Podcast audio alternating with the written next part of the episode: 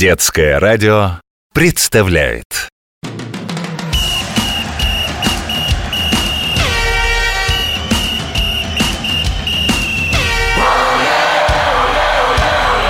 Спортивная программа.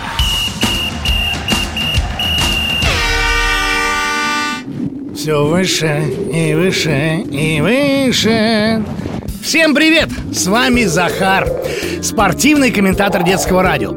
Вот как вы думаете, друзья мои, если у человека в рюкзаке лежит шлямбур, айс фифи и еще кошки, вот каким видом спорта он занимается?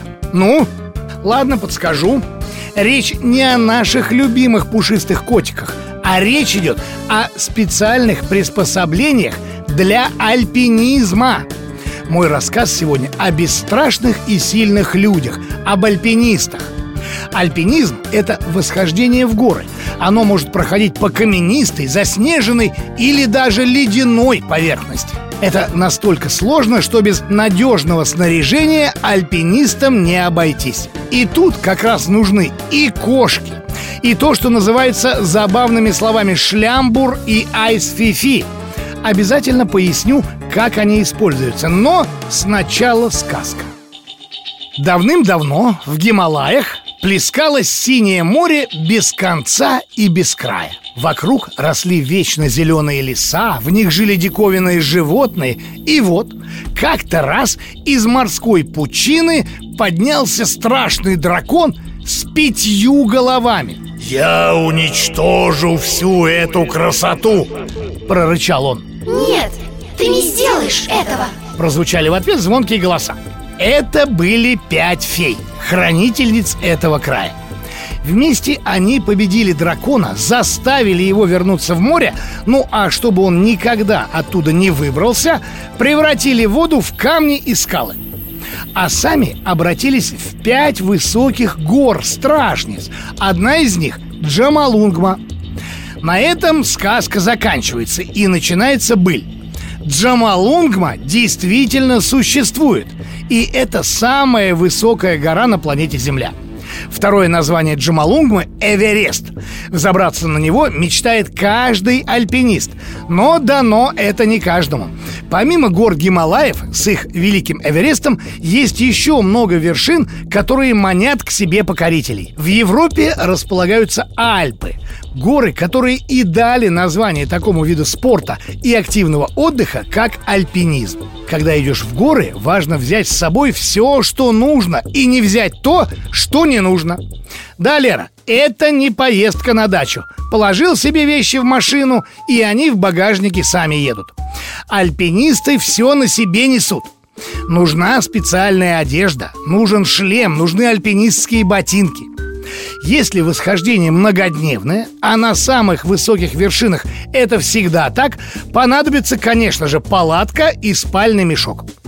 На Эверест люди взбираются от 30 до 60 дней. А когда погодные условия особенно суровые, и того больше. В рюкзаках у альпинистов специальное питание, прочные веревки, крепления, топорики и те самые кошки, о которых я обещал рассказать. У человека нет острых когтей, как у некоторых животных, а во время восхождений часто попадаются участки, покрытые льдом. И вот, чтобы ноги не соскальзывали, прямо на обувь надевают кошки. Это такие крепления с большими шипами-зубьями. Они цепляются за лед, как ваша мурка за ковер, и держат альпиниста. Так, на ногах кошки, а что же с руками?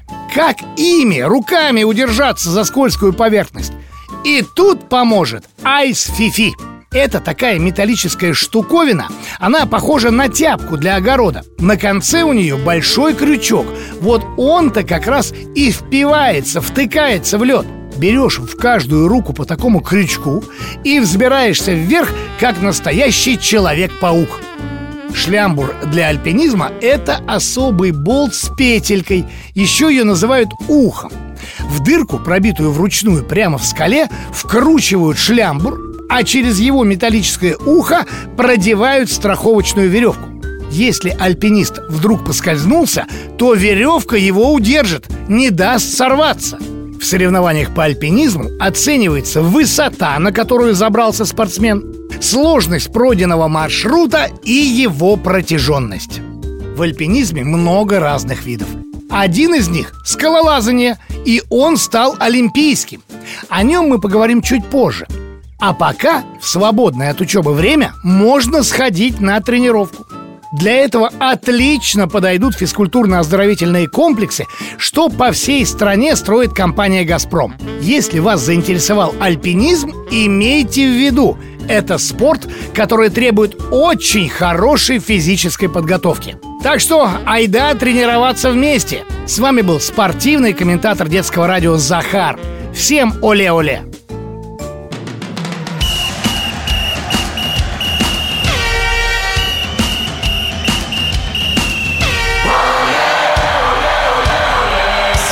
Спортивная программа.